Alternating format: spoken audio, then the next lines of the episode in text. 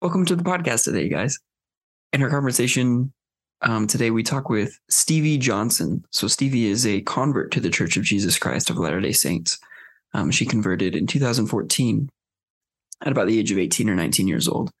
Um, I know Stevie personally from high school. Actually, we went to high school together about 10 years ago, was the last time I spoke to her in person. So, she reached out, and it was a good conversation to have and listen to her story, her conversion um, to the church, and some of the things that have gone in her life since she joined the church and even before.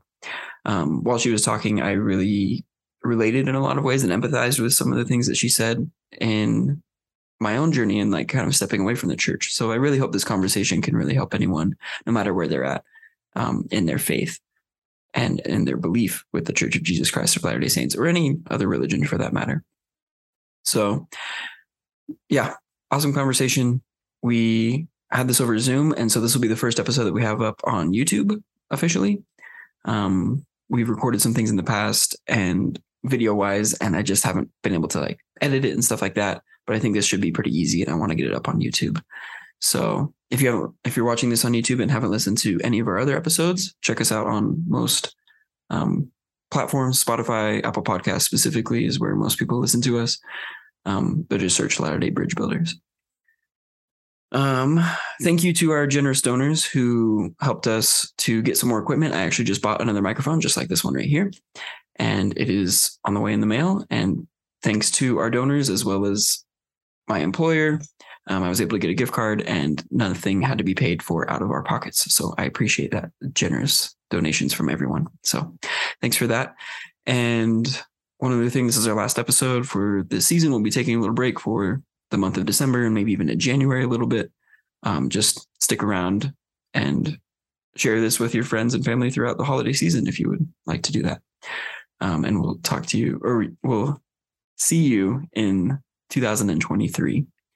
Um, one last thing, just as always, um, we're not experts on religion, theology, or Mormonism. Any views expressed herein belong to those who made the statement and do not necessarily reflect the Church of Jesus Christ of Latter day Saints or its membership.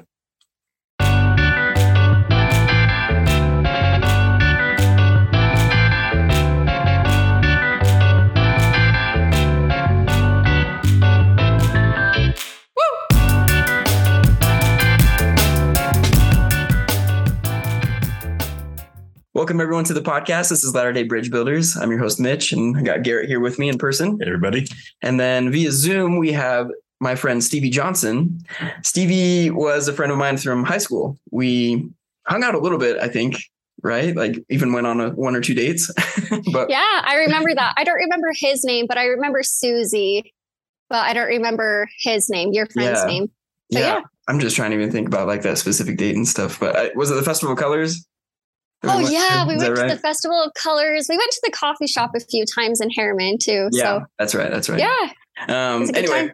so Stevie reached out. She found out about the podcast recently and listened to every episode in the last week. So we're thankful we for our new listener. Yeah. yeah. um, and we just wanted to interview her um, as a convert to the church. Stevie converted in 2014, correct? Mm-hmm. Okay. Yep. And grew up her entire life here in Utah. So we want to hear a little bit about that story from growing up in Utah, surrounded by members of the church, and then post conversion and her life currently as is. So thanks, Stevie, for being on the podcast and welcome. Well, thank you for having me. I'm super excited for this. Cool. Um, I think we'll just start where you want to begin in your life, whether that's like early childhood, like high school, middle school, I just want to hear some experiences that you had as a non-member of the church growing up in a very concentrated LDS population and just kind of what that was like the good the bad the ugly kind of everything. Yeah so honestly for the most part it was pretty good. Like i had i never had a problem making friends in school. I remember like specifically in elementary school like some of my friends would talk about um like sixth grade and middle school, they would talk about doing temple work and things because even though in elementary school they weren't going to the temple yet, they would still talk about it. And like my earliest memory was I was sitting there, I was talking with my friend Alexa, and they were telling me about baptisms for the dead. And I remember just being like, you what? what Baptize dead bodies? Like, yeah, weird. What? Who are you guys? They're so weird. And then they were like, oh no, like we just have a name and you know, we just like do it for them and it's totally fine. And I was like, okay, I still don't get it, but like whatever. And that was that. Um, and then I had, I don't know, we just like my friends always felt comfortable talking to me about the gospel. I never had any issues with it. Um, it wasn't what I believed. Uh, I was actually raised by um, I'm adopted. And so my adopted mom was actually, she was raised in the LDS church and she ended up having her records removed. And so I was, I wasn't necessarily raised to hate Mormons, but I definitely wasn't encouraged to like fraternize with them and like sure. go to, go to like young women's activities or, um, what is it like what's the little girls activities for days or activity days i think something like that yeah. yeah like i was invited to do a bunch of things and my parents never really let me do it until I was in middle school, or it was sixth grade. It was a summer between sixth grade and seventh grade. And I had just read a book about a girl who went to camp, just like went to a sleepaway camp. And I was like, I want to do that. So I talked to my parents and I was like, figure out how to get me to go to a sleepaway camp because that sounds really fun. The funny thing is, is I absolutely hate camping. Like I hate it more than anything else. Like I hate sleeping in a tent. I hate cooking food in Dutch ovens. So it was really funny that I was like, hey, send me to sleepaway camp. Um, so I ended up going to girls camp. My mom was friends with the bishop at the time and his daughter like i knew his daughter we weren't really friends like we just we ran in different circles she was nice enough but we just ran in different circles. And so we went to girls camp together and i had a really good experience. Like my parents let me go to young women's and do all the like getting ready for camp things together and i had a good time. Like these were girls in my neighborhood and i was like cool these are friends in my neighborhood where all my other friends lived like all over riverton um, and then I went to girls camp and I had a really good time. It was kind of weird. Like there were some weird things that went on. I don't, I don't know if I can talk about it, but like you can, I don't, you maybe want to edit this out. maybe, yeah, maybe we'll just leave it there. There's like, it wasn't anything bad or like, I don't know how deep I want to get into it. It was just weird. And it was just like, oh, that's strange. And I'm not going to be doing that. And they respected it. And so it was fine. Um, one, so that was like, Oh, but at girls camp, I had one of my like major stinging moments from a member of the church. And there was a brother that came up, and I again, I don't remember why he was there, but I just remember like there was men there for like a few hours one of the days, and I was sitting at a table with one of the girls, and this guy came over and he recognized me because we were planning to be in the same carpool for middle school. And he's like, "Oh, hey, Stevie, like I didn't know you were a member. Like I never see you at church on Sundays." And I was like, "Oh, I'm not a member. Like I'm just here for sleepaway camp." He literally stands up, doesn't say another word. He stands up and walks away. Like didn't say a thing to me. Wow. And then come to find out when I get home, he's pulled his kids out of his carpool. He like he won't let his kids play with us anymore because we're not members. Like just really oh, weird oh, stuff. And at the time, like I was only 13, 12, 13 years old. And I was like, that's super dumb. But like that was the extent of it. Like I wasn't allowing me to get hurt over some guy, like some adult man who got his feelings hurt, right? Right. And so I just moved on, like no big deal. Um, and then after that, that's when the missionary started coming to my house. And to be completely honest, I wasn't super comfortable with the idea of meeting with missionaries because I was like, this is just fun for me. Like, this is just a chance for me to get to know the girls in my neighborhood. Like, this is just fun. Um, like, I'm not ready to commit to anything. Um, I was raised as a, it's called a non-denominational Christian. You know, they have those everywhere. And so mm-hmm. I was raised in like a non-denominational Christian church, and we went to church every single Sunday. Um, our church was only one hour long, so that was like a huge perk to it, only one hour compared to the three-hour church that like you know the Mormons had to go to. Their church yeah. is three hours, and then they and meet on like way better, right? don't okay. We are going to talk about the music because that's something my husband and I have been discussing so much lately um Um, because like i grew up on like christian rock like third day and skillet and casting crowns and like really good music that makes you feel the spirit and i can just belt it out and then you go to church on sunday and it's like what is this I'm listening to and having to sing along? to me personally, it doesn't bring the spirit. There are very few hymns that I can sing that actually bring the spirit to me. So like that that is one thing I miss about my non-denominational church is like the live music, the live worship. But anyway, so we would go to church every Sunday just for an hour and it like it was a good time. I wasn't I wasn't into it like my sisters were. Um, and this was this was a very pivotal moment in my life. So the two kind of ages that you get baptized in a like a non LDS Christian church, at least in my experience, was like 12 and then 16 years old. Both of those ages came and passed, and I never made the decision to get baptized into the Christian church because how I was raised to believe and what my understanding was is if you were baptized, you could never sin again, like ever, or oh, else you wow. were going to hell. That was my belief growing up. I don't know if there was something lost in translation, but that was my belief. Mm-hmm. Um, we were also raised and like encouraged to read the books, the Left Behind series. Have you guys heard of that? Uh, I haven't. Okay, so are you familiar with the rapture? Kind of. It's kind of like the second coming or end of the world before the second yes. coming Jesus Christ, right? Yeah.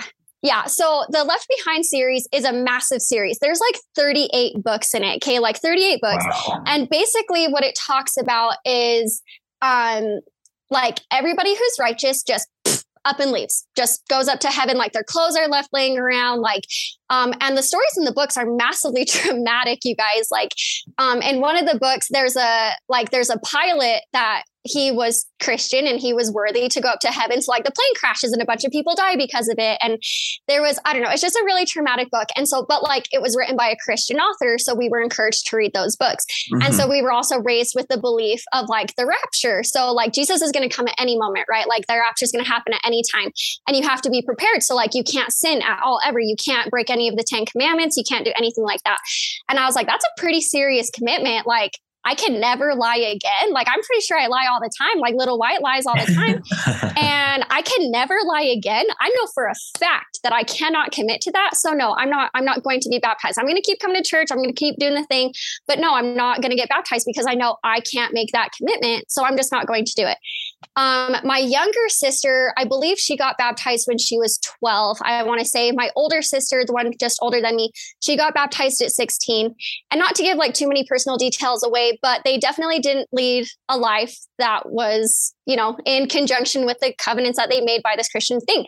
And so seeing those examples, I was like, yeah, like they didn't even do bad things, like quote unquote bad things. Like they weren't out doing terrible things like killing people or doing drugs or anything. But I was like, yeah, they're not, they're not really following it. So if they can't do it and they've already made those, like I know for sure I can't do it. Sure. So I'm just, I'm just not going to get baptized. That's my decision.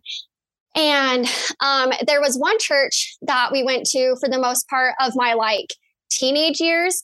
And the, the funny thing about this church is it's actually a, it was a church of a lot of like ex members which is super interesting. They all just kind of found each other and they all created their own like non LDS Christian church. And there were some who weren't. They just they just liked the people and they just liked how it wasn't this great big like mega church. There was literally, I think, 30 members of this church. And we met in like a hotel conference room in Sandy. Um, and that's like, that's what I remember. One day I remember asking my mom a question, like a gospel question about like, if Jesus died on the cross, and, you know, we believe, I believed at the time that it was all one person, the Holy Ghost, Jesus Christ, and God. They're all one person, not one and the same. They're just, just one person. Right. That's what I was taught. And I was like, so how, like, how could Jesus be on the cross and God be up in heaven at the same time? Like, how can he die but still be alive? Like, that didn't make any sense to me at all. And my mom was like, you know what? I don't know. And I was like, oh, that's weird. Like an adult authority figure doesn't know this question. Like, that's not right, in my opinion. And so, but honestly, like that was the end of it. I was just like, oh, okay. So she doesn't know, and that's whatever it is, what it is. Um, but there, like, nobody could really answer that question for me. Like, I went to my pastor and nobody could really answer that question for me. They're just like, oh, just read it in the scriptures. It says, whatever his answer was. I don't remember what it was, but I hmm. remember it didn't resonate with me. And I was like, that doesn't sound true. Like that doesn't make sense to me. I don't know. It just it doesn't make sense to me. Was the answer God works in mysterious ways? That's the probably, one. probably, probably something like that. And I was like, you're not wrong. He definitely does because I've experienced it in my life so far in my in my short years. But I was like, but that doesn't sound like something I want to accept or believe in. Again, because like if I'm going to commit to something and I'm going to believe in this, like I've always believed there was a higher power. I've always believed in that. Like it's it was just a given to me and it just made sense. So, but I was like, these questions just they're not making sense. These answers aren't making sense. Um, but I kept going to church. I, I believed in God for sure, but I didn't believe in what was being taught at the church I was raised in. Um, but we also didn't have the choice to go. We were forced to go to church whether we wanted to or not. And I disagree with that. Um, but I remember after going, and this I'm kind of all over the place. Sorry, guys. This isn't like a like a straight timeline from like yeah, no, that's all right. childhood to conversion, whatever. Yeah. Um, but I remember having all these questions, and I remember meeting with the missionaries and not feeling comfortable enough to ask them these questions because um, one of the first questions out of the missionary's mouth was, "All right, when you getting baptized, let's get a date on the calendar." I'm like, mm, "There's the door, man. like goodbye." Um, and Were- I don't can know if that was were these elders or sisters? I'm just elders. curious. Elders. the okay. majority of the time I met with elders, there wasn't really very many sisters. Um, when I left for college, one of my friends started meeting with the missionaries though, and he met with sisters in like Riverton area, but I don't know. It was mostly elders that I met with. Yeah, I guess at that time Um, it was before the age change, so Yes. women still had to be 21 to go, and that was Yep. women, I guess. So And the baptism challenge was definitely pushed yeah, at that time. little bit Is more. it still pushed? It's not pushed anymore, is It it? depends on the mission, I think. Yeah. Okay. Yeah, I think it just kind of depends on the mission and the mission president. But I don't know because I never served a mission. Right. But anyway, I just remember like the first few sets of missionaries that I met with, we didn't get very far um, because my parents like really snuffed it out.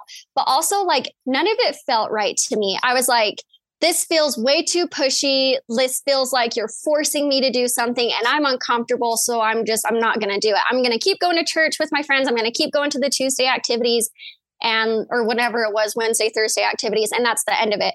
And so that's what I did. Um, and then I met a boy and I had the biggest crush on him. And we ended up we ended up dating for a really long time. Um, and then he broke up with me when he moved to college, and it was you know terrible, like first heartbreak, whatever. But I remember one of the reasons why his family did not like me is they were not LDS. They were not LDS, but they believed in the Book of Mormon. Very, very, they, very strictly, they believed in the Book of Mormon. Wow. That's interesting. That is interesting. Yeah, I don't want to get too much into it because it's pretty private, but um, Sure. Yeah. just just like their family but they were very very very religious people and i'm still really good friends with them today um, but they were very religious people and i was just really confused because one of the biggest things that kind of pushed us to break up not only him leaving for college but there was like a religious turmoil going on there Mhm. and I remember telling him, I was like, I don't get the big idea. Like, I don't get what the big deal is about this Book of Mormon. Like, why? What's the big deal? I don't know. And I, I don't care. Like, I just like you as a person, and that's what I want to do. Um, but he wanted to be with someone that shared his same beliefs. And I totally get that now. Um, and like, you know, I kind of got it then. Like, I would like to be with someone who believed in God because I believed in God and it was important to me. But at the time, I was like, I don't get the big idea. Um, so a few years back, sorry, so before I started dating this guy, uh, the church actually gifted me a quad, a beautiful quad. So it had all the sets of scriptures. I don't think I ever opened it. I was just like, uh, thanks. I'm gonna stick this in some drawer and just kind of move it around with me. But after after this guy and I broke up, I started secretly secretly reading the Book of Mormon, and I had no idea where to begin. I literally opened up the quad to the Book of Mormon, like in the middle of the Book of Mormon, you know. And I started reading it and I was like, hang on, none of this is making sense. This sounds like I'm starting in the middle somewhere. Like I feel like I've missed so much information. This isn't making sense. And so I Googled like the first book in the Book of Mormon. And so I started reading from there. And I did it secretly because like my family didn't like the Mormons, right? So I did it secretly. Um, I started reading that, but then I was a huge avid reader at the time, and I would go to the local library and just check out books all the time. So I started checking out books, like every book I could find on Mormonism. I checked out literally, y'all. I checked out Mormonism for Dummies, and I read that book. And It like, existed. That's Yeah. awesome. yeah, it exists. It exists. It's The missionary should It's be like, using that, man.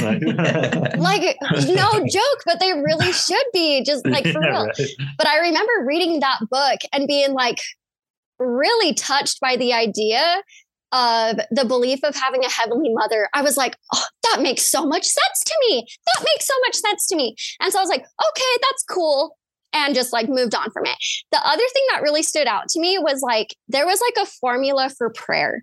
And that really touched me because I wasn't really taught how to pray. Like I kind of knew, but it like, I loved having that formula because it gave me something to follow and it made me feel like I could, like, to me, it made me feel like God was not this big, scary being. It made me Mhm. feel like he was truly a father in heaven. Does that make sense? Because like Mhm. we're raised, so the church I was raised in, we were basically like made to fear God. Like they took fearing God very literally in the Bible. And so he's this big, scary, all powerful being that's going to like strike you dead at any time if you mess up, Right. right? That's that was my interpretation What a of him. way And to so- live. Yeah. wow. dude and then not to mention that but the idea of a heaven and a hell like there's two choices either you Yeah. live a pristine perfect life and Yeah. you make it to heaven and be with god and, or be with god forever or Mhm. you're going to burn in hell for all of eternity and i was like that sounds so crappy like i don't want to do that so i'm just going to try and be a good person and hopefully god's got grace on me and i'm going to somehow make it to heaven without being baptized like that's what happened um, so I was like, okay, so here's this prayer. It's more of a conversation with God. I like that. That that makes sense to me. So I'm going to start going with that. And so I actually started praying like every day my senior year in high school. I would pray in the morning and I would pray in the evening. And it would literally like I would just follow, I would start my prayers out with like, Dear Heavenly Father, thank you for this day. Thank you for whatever, blah, blah, blah. And then I'd be like, praying, asking for blessings or asking for help passing this test or what to know with this boy or that boy or whatever.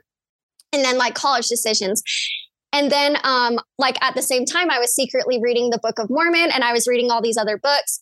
And but the thing is is like I was not impartial. I didn't know who LDS LDS authors were. Like I literally if it was like tagged under Mormon in the public library system, I was reading it. So I read about like Mountain Meadows massacre, I read about polygamy, I read about like everything. So um and so sides from the start already. oh yeah. of. Yeah. Oh yeah. Interesting. Yeah. Um, and that's kind of so like the boyfriend that I was dating at the time, he actually has a um, like a family history of polygamy. And so I was, and so I knew a lot about polygamy from him, and he would tell me like his family's experiences with it and stuff. And I was like, I could never. Like, I know right now, I could never follow the law of polygamy. Personally, like, it's not even a, like, I wouldn't call it a jealousy thing because I feel like that might be like a toxic term, but it's like, it's a selfish thing. Like, I want my husband to myself forever and I don't want to share him with anybody else. Like, heaven forbid, absolutely not. And so I was like, that's cool that your family practiced it, but like, I could never do that. Mhm. Um, so like I knew all about the polygamy thing. Like I knew that Joseph Smith had extra, uh, like multiple wives, and I knew that Brigham Young had multiple wives. And so that wasn't that really wasn't like a faith shattering thing to me because I didn't have any faith at the time, you know. sure. Um, I remember when I actually started meeting with the missionaries. Oh yeah, go ahead. Can I ask? Like, it didn't really, it wasn't faith shattering, but was it like, did it make you skeptical about anything?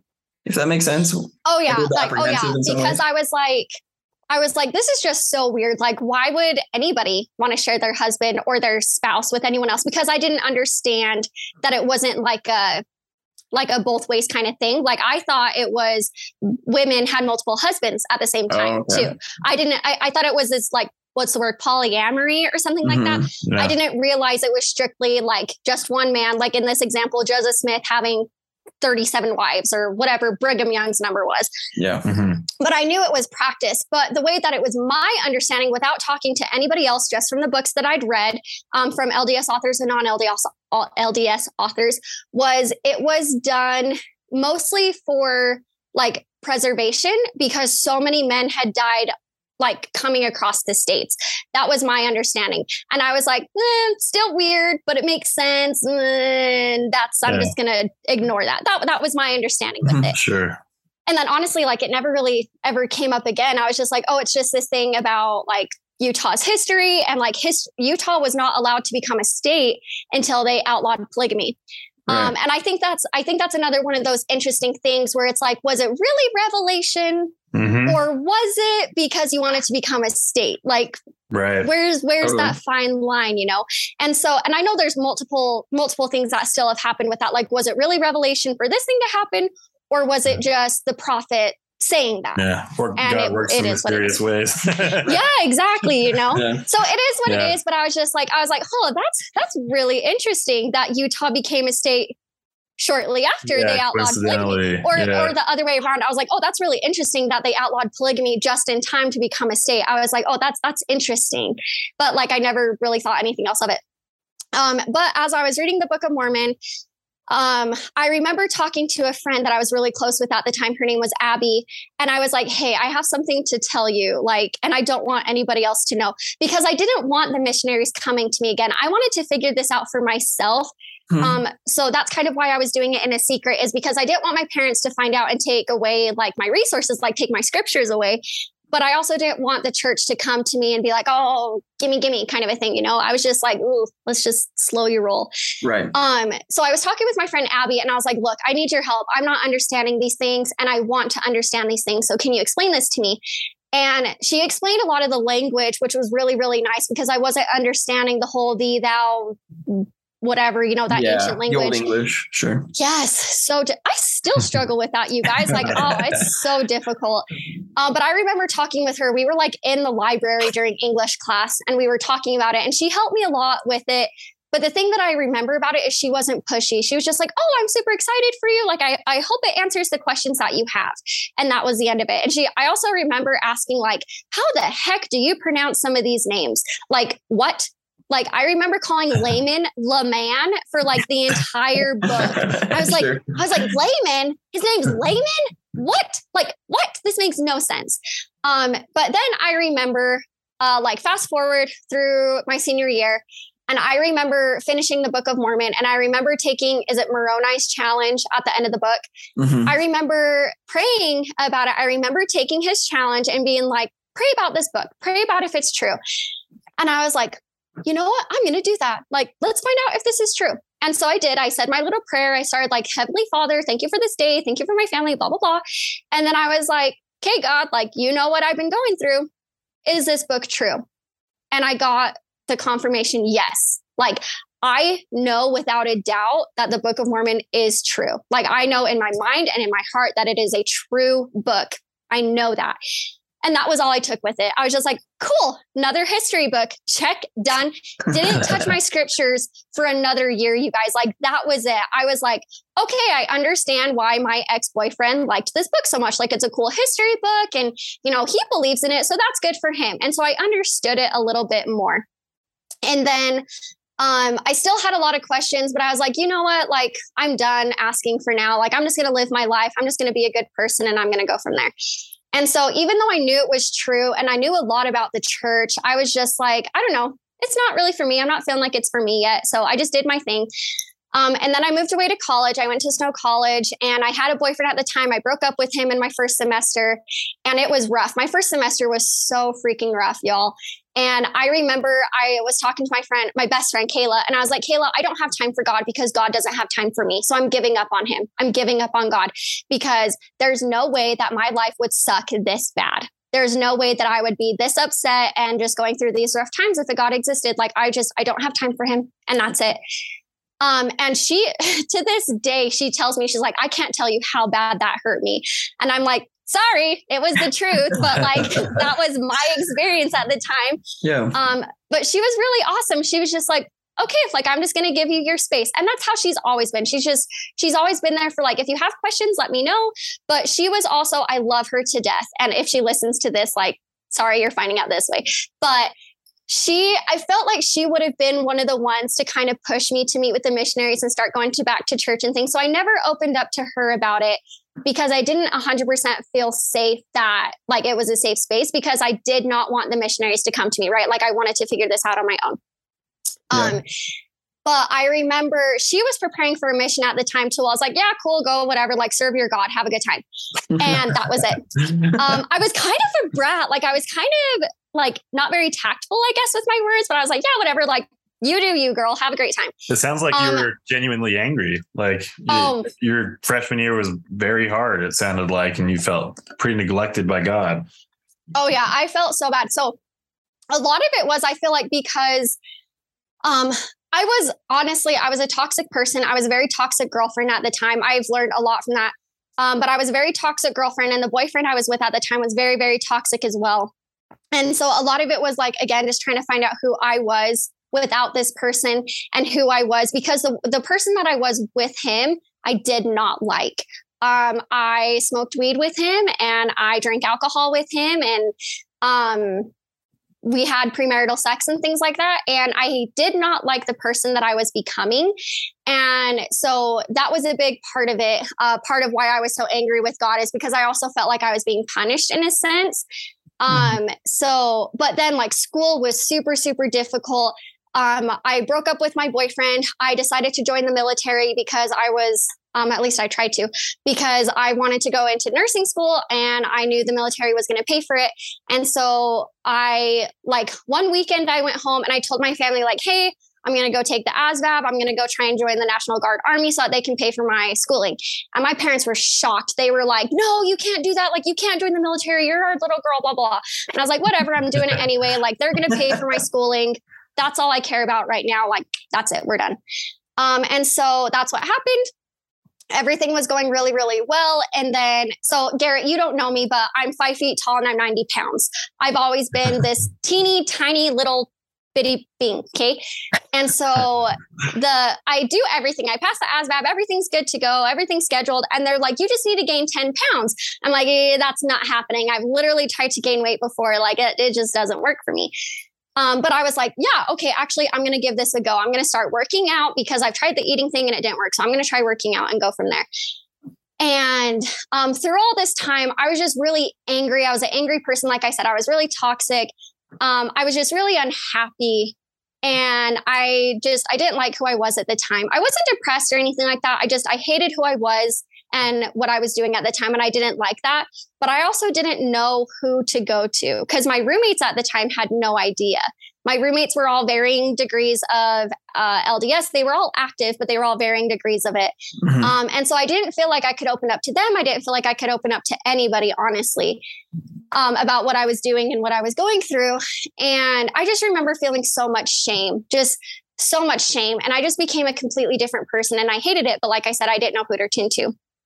Um, after Christmas break happened, my roommates pulled me aside and like they'd invited me to go to church and they invited me to institute and stuff. And I'm like, you know what, guys, it's really not for me. Like, thank you, but stop. Like, I, it's just not for me because I was the only non LDS member in our apartment of six girls. Right. And so, like, they were really cool. They were just sharing it with me because it made them happy.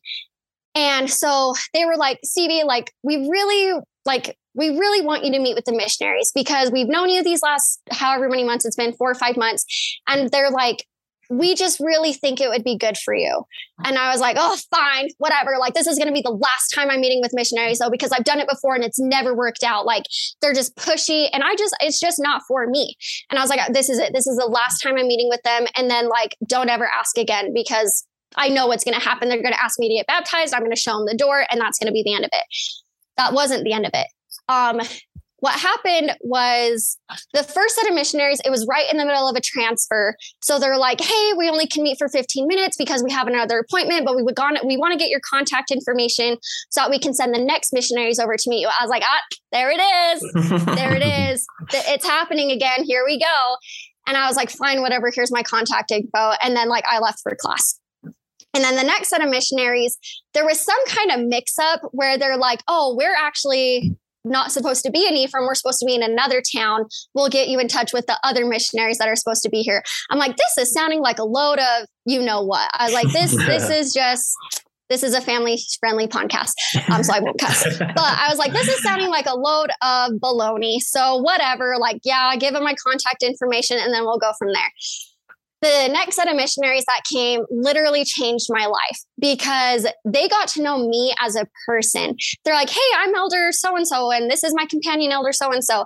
And they're like, who are you? Tell us about you. Like, what are you studying here at Snow? What do you do for work? What's your family's like? And that was honestly the first few sessions. Like, the sessions were only like 15, 30 minutes long. They weren't very long at all. I was surprised because my previous sessions with missionaries had been like an hour and it was like scripture reading and yeah let us watch this movie. And I was like, oh, this is so awful. Boring, right? it's boring. Yes, it was so boring. So these really fast meetings with these missionaries, I was like, oh, this is kind of cool. And like, I'm making a friend here. Like, they're getting to know me for me. And it wasn't until like the fourth lesson or whatever where they were like, so the reason why we're meeting with you, like you obviously know this, like the reason why we're meeting with you is because we want to know if you're interested in the Church of Jesus Christ of Latter-day Saints. And I was like, honestly, not really like I'm just kind of doing this to appease my roommates, just kind of seeing like what's out there kind of a thing. I'm just giving this another shot. So I told them basically everything you guys know now. And they were actually very surprised with my knowledge of Joseph Smith and the Book of Mormon and the history of the church. And they literally asked me, they're like, So if you have all of this knowledge and you know the Book of Mormon is true, but they they asked me why I hadn't joined the church yet. And I was like because I've never felt called to. Like I don't know enough about it. Um I don't know if it's something I can commit to just yet. And uh like I mentioned like if I'm going to do something I am all in I am both feet in I don't tiptoe and just kind of like blah, blah, um, at least I thought I did because I've been tiptoeing into this for seven, six, seven years at this point. Sure. Um, but when I was meeting with this missionary, I was like, I don't know. I just have a lot of questions. Like there's there's a lot of things I don't know about this church. There's a lot of questions that I have. The biggest questions that I have was about Joseph Smith. I was like, who is he? Why did he do this? Like, I know so much about this man from these books that I read at the public library. But interestingly, they didn't feel right. They didn't feel like the truth. Um, or I didn't. Do you remember like any of those books enough. by chance, like titles, authors, anything like that? No, I wish I did. The only one I remember being completely like shocked and appalled on was the more the Mountain Meadows Massacre book that I read. Okay. Um, but I don't remember any of the other ones. Honestly, some of the other ones that I read were like from former prophets, and I was like, this is boring. I'm taking this one back. I'm not reading this. Like, sure. so boring. Some old dead dude wrote this, and I'm not into this. So that's it. Um, the ones that were interesting though were the ones on like polygamy and things like that because they were written from a personal perspective and that person's experience with it. Mm-hmm. And that's always fascinated me. I love hearing other people's experiences. Um, but uh, this missionary was like, okay, well, let's just start from the beginning. Let's just, you write down what questions you have, and then we'll answer them to the best of our abilities.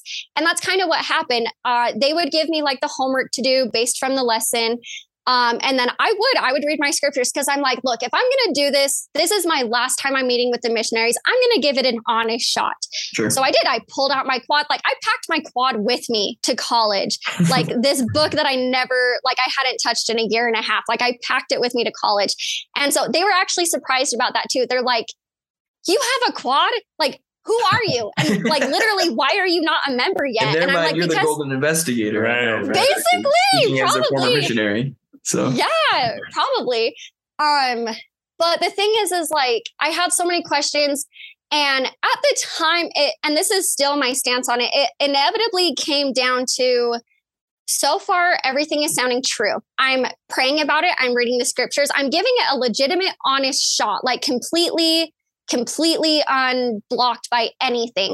Um, I also wasn't letting my roommates really kind of have any say one way or the other to it. Like they would be there with me, meeting with me, but they didn't really give me anything. But anyway, so I gave it a super honest go and I was like, okay, this is sounding right. And this is so scary to me because I've never felt this way before.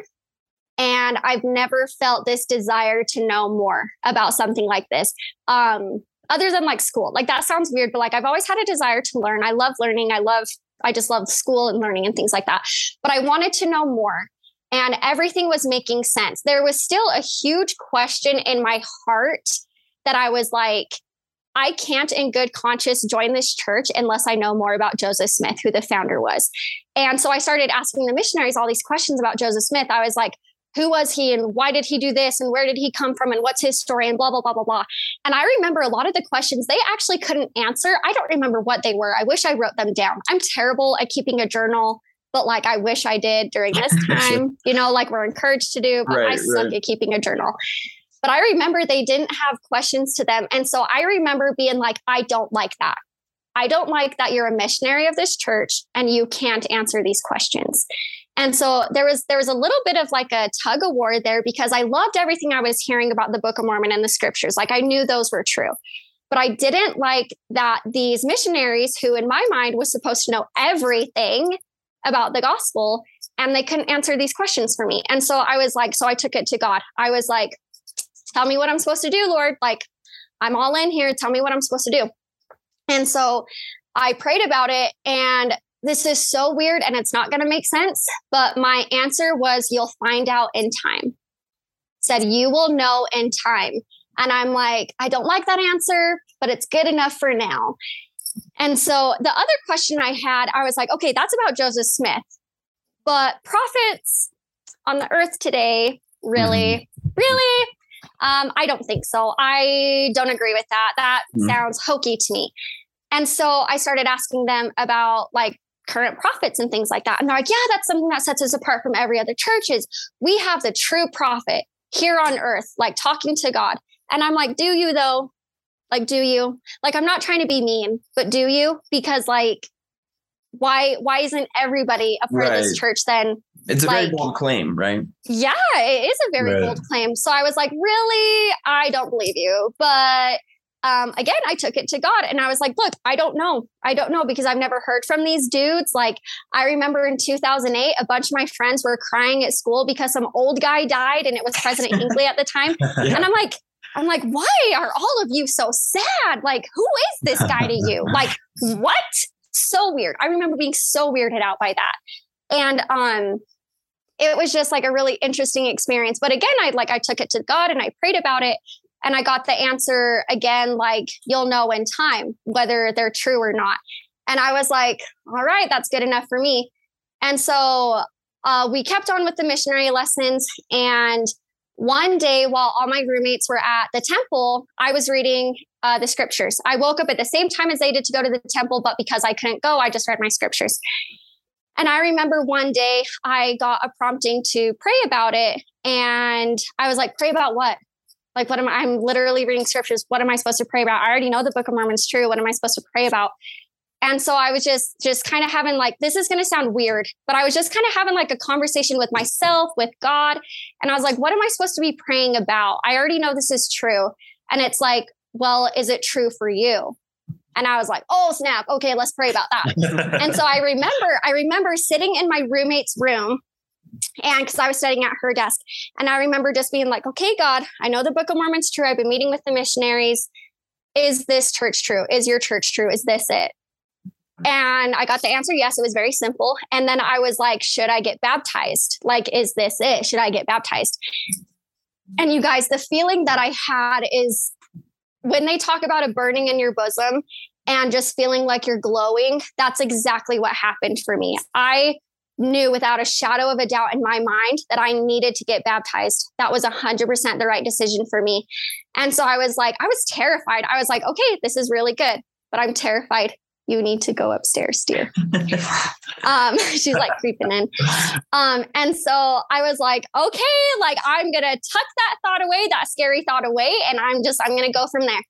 And it was a Wednesday night or a Wednesday morning because my roommates would go every Wednesday morning. So I was reading that Wednesday.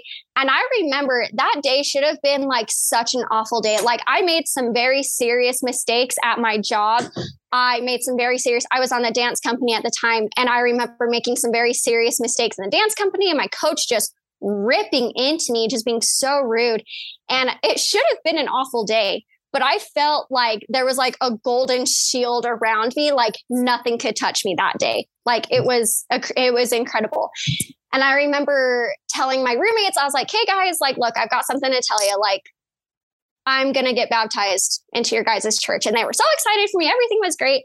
I was really excited to tell the missionaries that night when we were meeting with them. Um, because also it's like something that kind of made it meeting with the missionaries difficult during that spring semester was I was taking 19 credits and working a part-time job. So I literally had like two hours of free time on Wednesdays that I didn't have any other day of the week between work and dance and practice and all that. So I was like, I can meet with them like this one hour after dinner before I have to go to my evening classes. And so we made it work. And I remember telling the missionaries that night, I was like, hey guys, like, I think I want to get baptized. I still have a lot of questions, but I've prayed about it. And my answer is, you'll know in time. And that's good enough for me for now. But like, I still have questions. I'm letting you know, like, this isn't just like a free willy going in kind of a thing. Um, and I remember that night was actually the very first time that I ever met my husband um, in that class that we had. It was it was a massive, massive class, and that was the very first time I'd ever met my husband. Um, was the day I decided to get baptized. So I thought that was super interesting. Um, the next following weeks, I remember being scared to death because uh, my family does not like Mormons. they have a lot of reasons to not like them, and we can get into that at another time. Um, but my uh, just from the way that they've been treated, but also like my mom had her, my adopted mom had her records removed from the church. Like that's like a pretty yeah, big deal, right? Sure. Mm-hmm. And then to have me come in and then to have me come in and be like, look, I'm joining this church. Because what had happened, the way I told my family was one weekend I went home, I told them I was joining the military. A few weekends go by, I come home, I tell them I meet this boy, right? Like it was just being big boom, all these massive decisions coming in. And they're like, Stevie, are you okay? I'm like, I've never felt more alive. Like I've never felt more certain of anything in my life. Um, but it literally was like one weekend I told him I was going to join the military. One weekend, and a few weekends later, I told him that I met this boy. And the few weekends later, I told them, hey, I'm joining the LDS church. And the thing that's crazy about it is my family, we never talked about the gospel ever. Like we went to church yeah. on Sundays for one hour. That was it. We never had scripture study. We never, we never talked about the gospel. Honestly, we just never did. Um, and that was fine for us. And so when I told them that I was joining the LDS church, like it was such a bomb because I wasn't trying to hide the fact that I was meeting with the missionaries from them. It just literally never came up because sure. we don't talk about what our spiritual beliefs are, you know? Yeah. So it literally never came up. And it wasn't like I was trying to hide it. But um, I remember telling them, I'm like, hey, I'm doing this. I know your thoughts and feelings about the church, but I'm doing this and I would love for you guys to come. This is the date. And then we just had a discussion from there. And the thing that was interesting is they're like, you're only joining the church for Stephen. You're only joining the church because you met this boy. I'm like, actually, I made the decision and then I met the boy. Like it happened in the same day, but I made the decision that morning. I got the confirmation that morning and then I met him that night. Like, yeah, it is not because of him, like at all. And I've I've had to like repeat that to my family several times, even years later. Like it's just super interesting.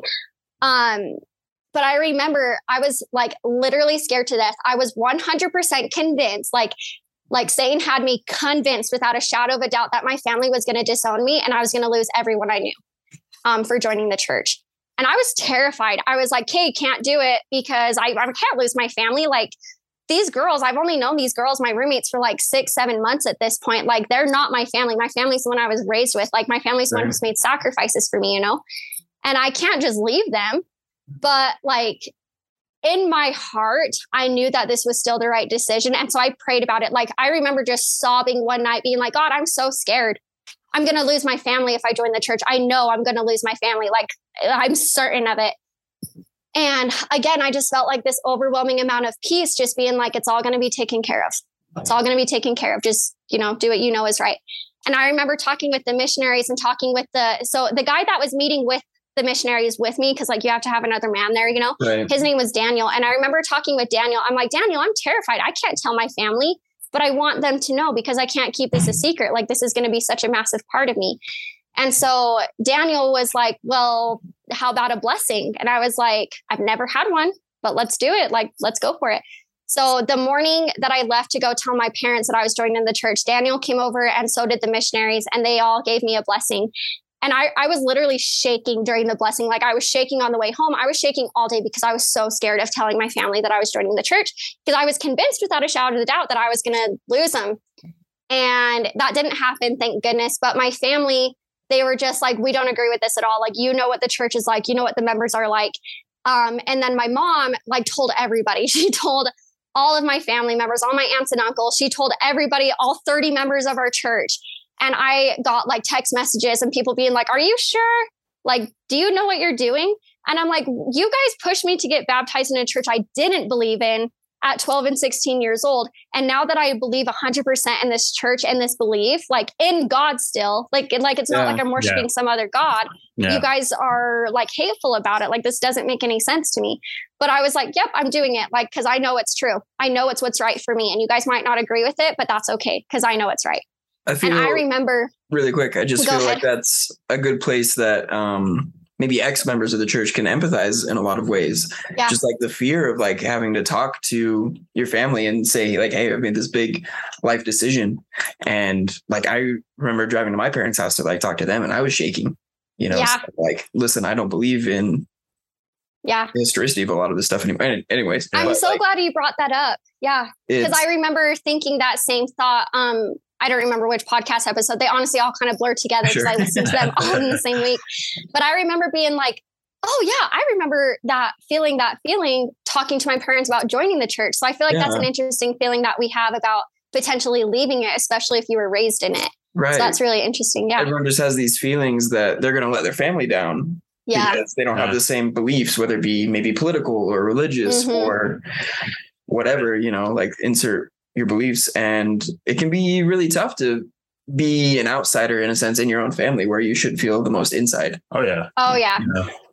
And I absolutely am. I am the outsider. I'm the only member in my family, not just like active member. Like I'm yeah. the only member in my family. Right. Um, and it's actually it's actually caused some problems because I feel like I'm still the same person. Um, like I talked about how I drank before and I smoked weed before. I had awful, awful experiences with those. Like, I don't know if this is something you want to talk about on this podcast, but like, sure. yeah. Um, the very first time I got drunk, I hated it so much. And um, at that time, I was like, I'm never drinking again. Like this, this was just such an awful experience for me. Like I'm never doing it again. And so personally, I don't drink alcohol but not because I'm LDS, just because sure. I don't like it. I don't yeah. enjoy it. It's not yeah. fun for me. And I don't understand how other people can enjoy it because I'm like, I had such a terrible experience, but like, good uh-huh. for you that you can do it. But in that same vein, I'm not sitting here pushing you to be like, oh, do you know how bad that stuff is for you? It's like, you should stop yeah. drinking right now. But like, if I go to a family party, like, we actually have a family Christmas party coming up. And every single year, my siblings, they pressure Stephen and I to drink. They're like, oh, just take a shot. It's not going to hurt anything.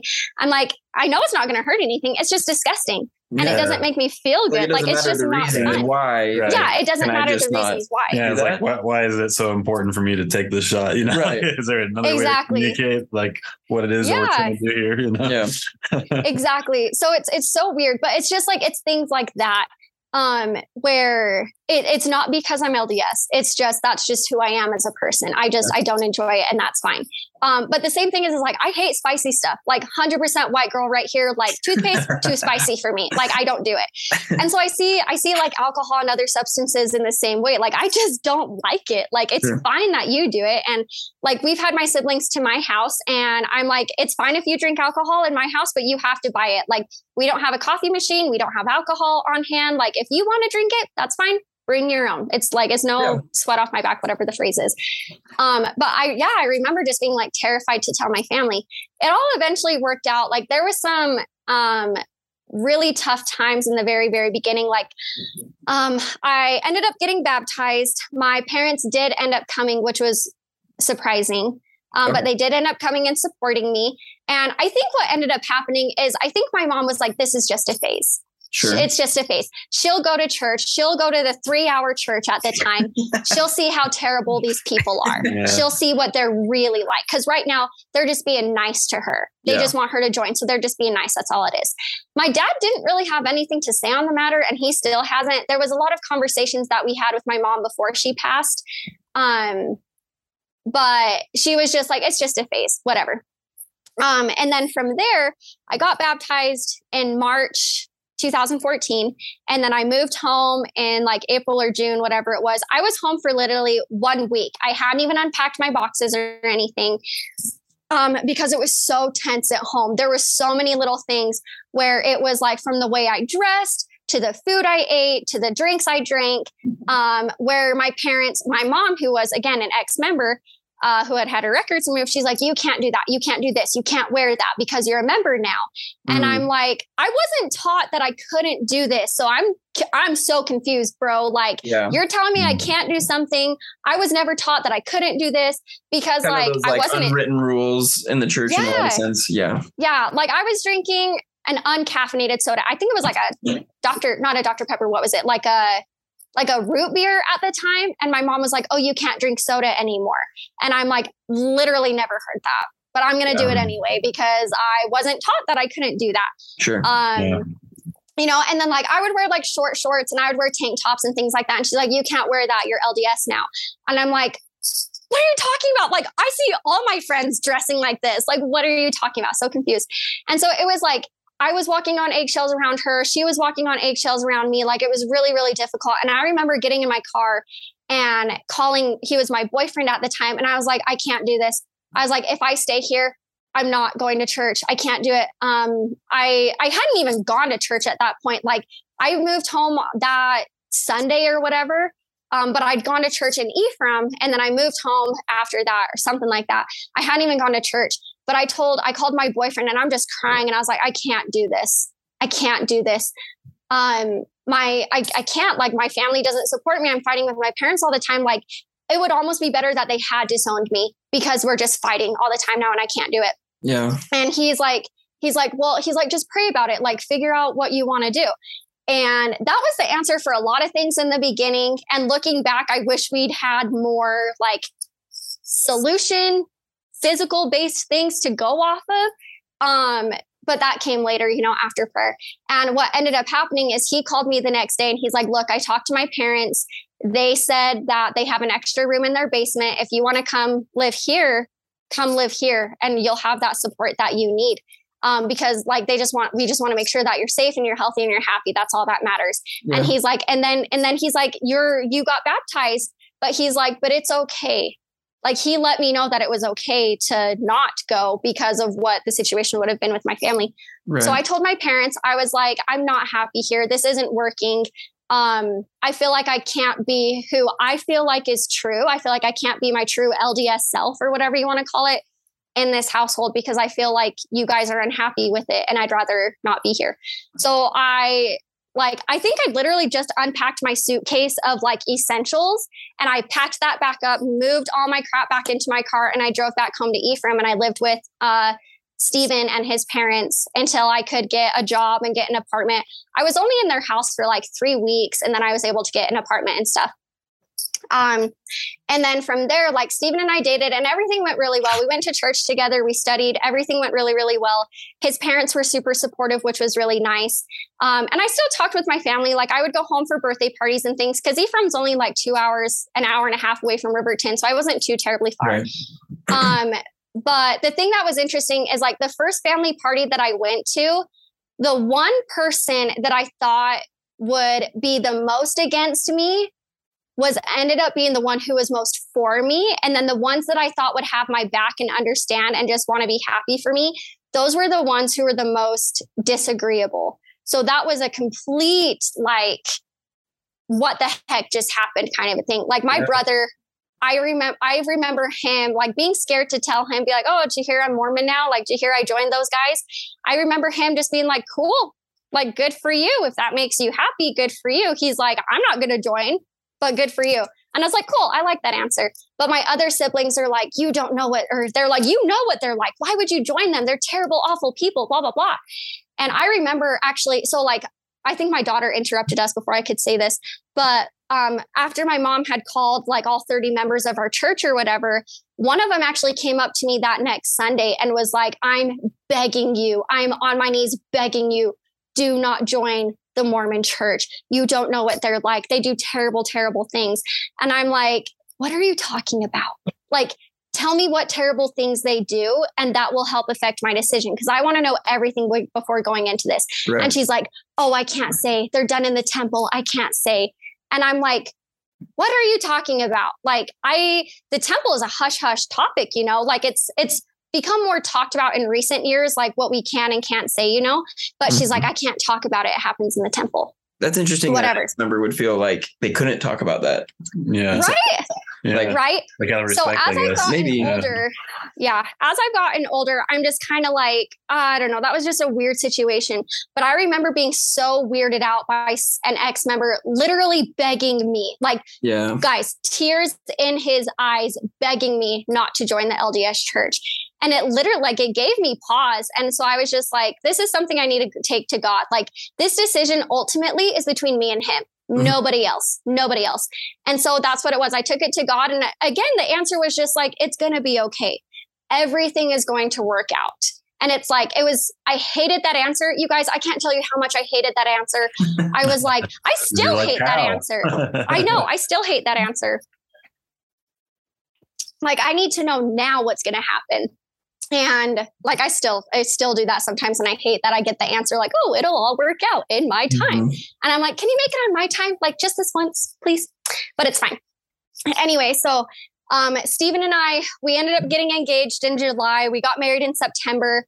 And then um, we were able to be sealed in the temple six months later because it was one year for my baptism.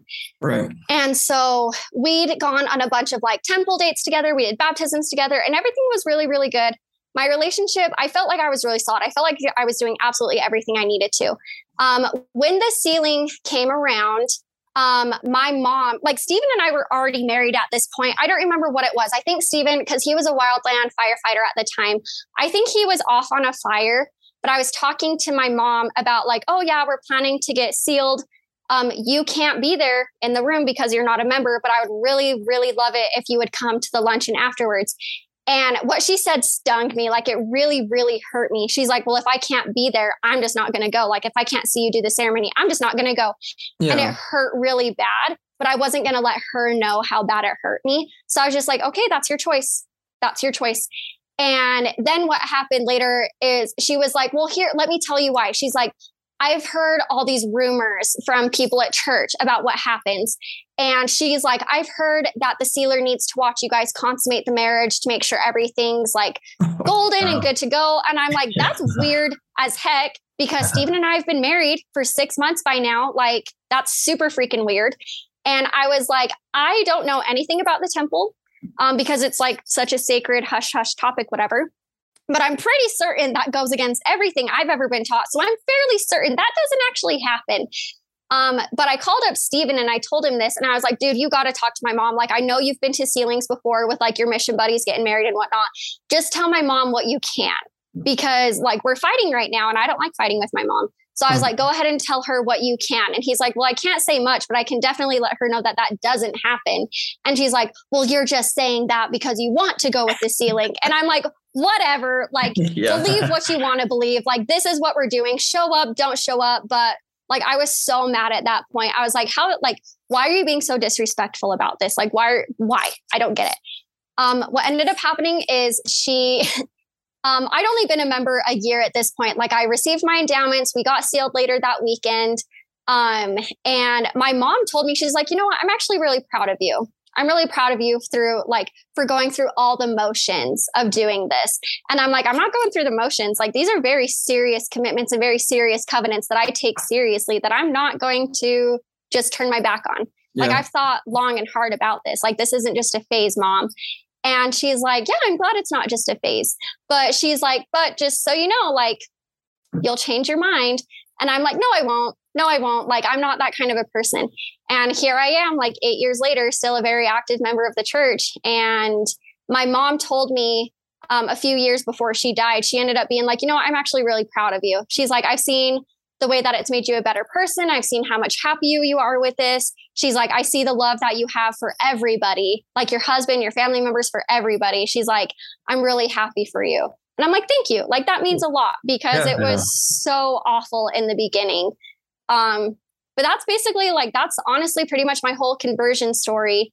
And it was a really long one, but yeah, that's just kind of my lot. experience. That's a lot of obstacles that you had, and yeah, ups and downs, and yeah, I just, yeah. I find it interesting, you know, that your your mom being an ex member of the church. I'm assuming she would probably left the church before she ever went through the temple. So maybe it, that would like be my assumption. Maybe, maybe that would be my know. assumption. Yeah. I don't know. So my mom passed away two years ago from cancer, and I would. Mm-hmm. There's so many conversations that I would love to have now with her that I can't have. Yeah. Um. But I also feel like I can't have them with my dad either because my dad was never a member, and again, like religion was never really something we talked about. Sure. And but I for I don't know what it is, and I'm not brave enough to ask him yet but I don't know what his beef is with Latter day Saints either. I don't know. Yeah. But mm-hmm. he loves me. He doesn't treat me any different. And he absolutely adores my husband. Um, he's actually asked my husband to give my mom blessings when she was really, really sick during cancer. And he, yeah. yeah, really interesting. So I'm just like, okay, like that's interesting.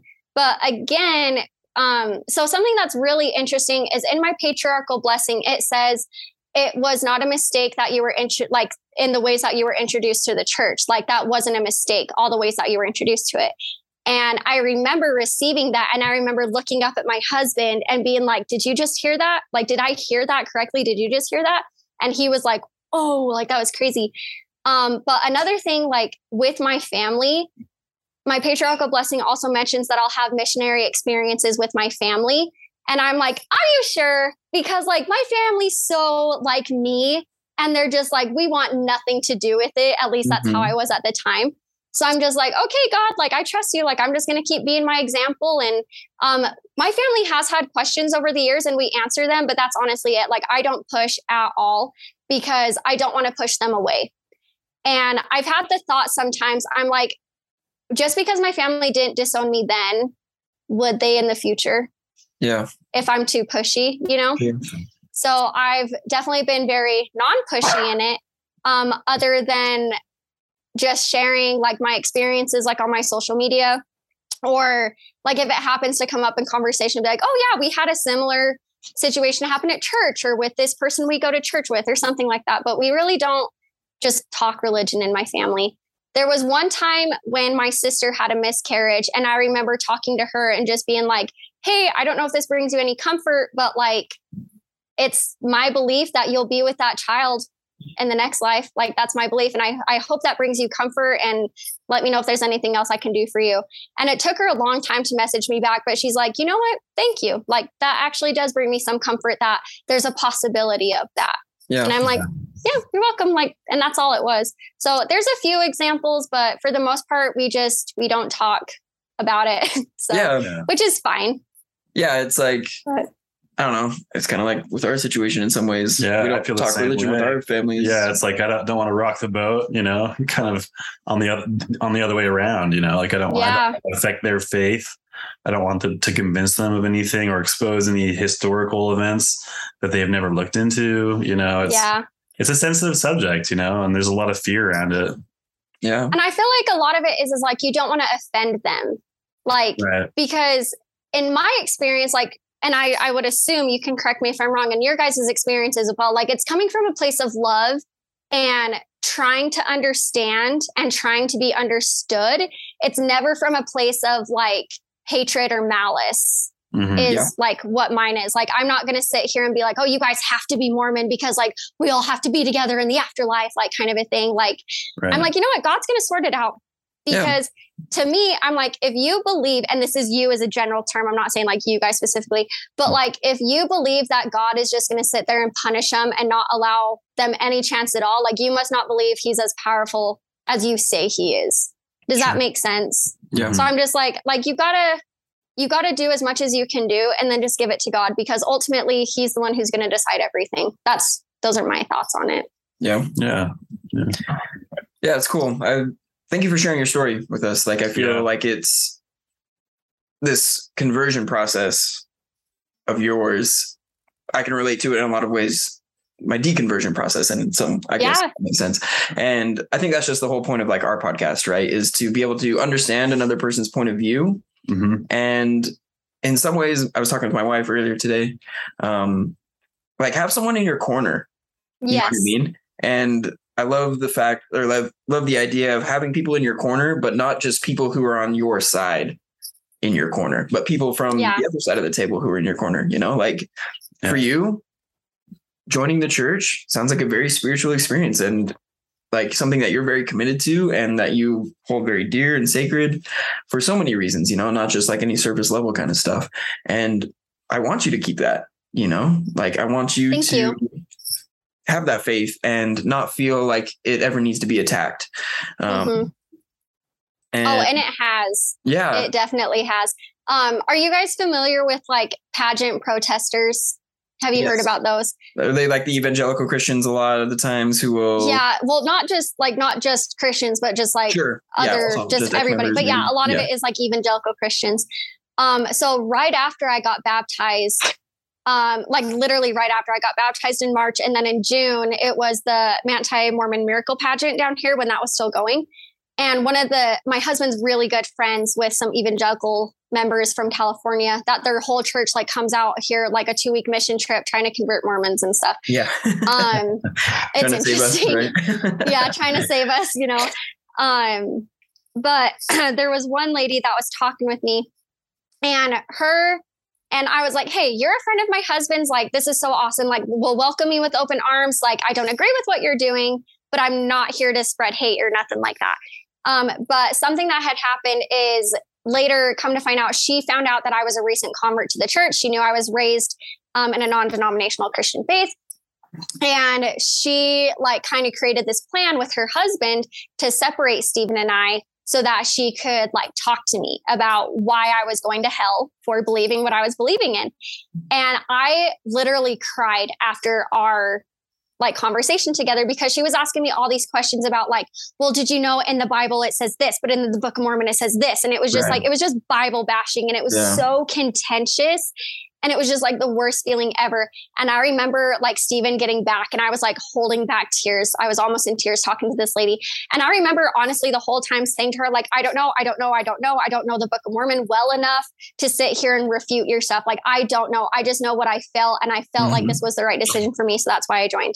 Um, but I remember when Stephen got back, I was like, don't you ever leave me alone with someone like that ever again. Cause like I'm gonna lose it if you yeah, do. Yeah. Um, and rightfully and so. He, that's not that's yeah, not cool, nobody should you know attack you. Yeah. No, and so he didn't know that's what was going on. He didn't realize he we were both under the impression that he was gonna go get some drinks, like some soda with uh, his friend, and I was just gonna hang out with the girls, you know, just doing a girls thing. And that's what we were both under the impression of. Come to find out it was a plan later.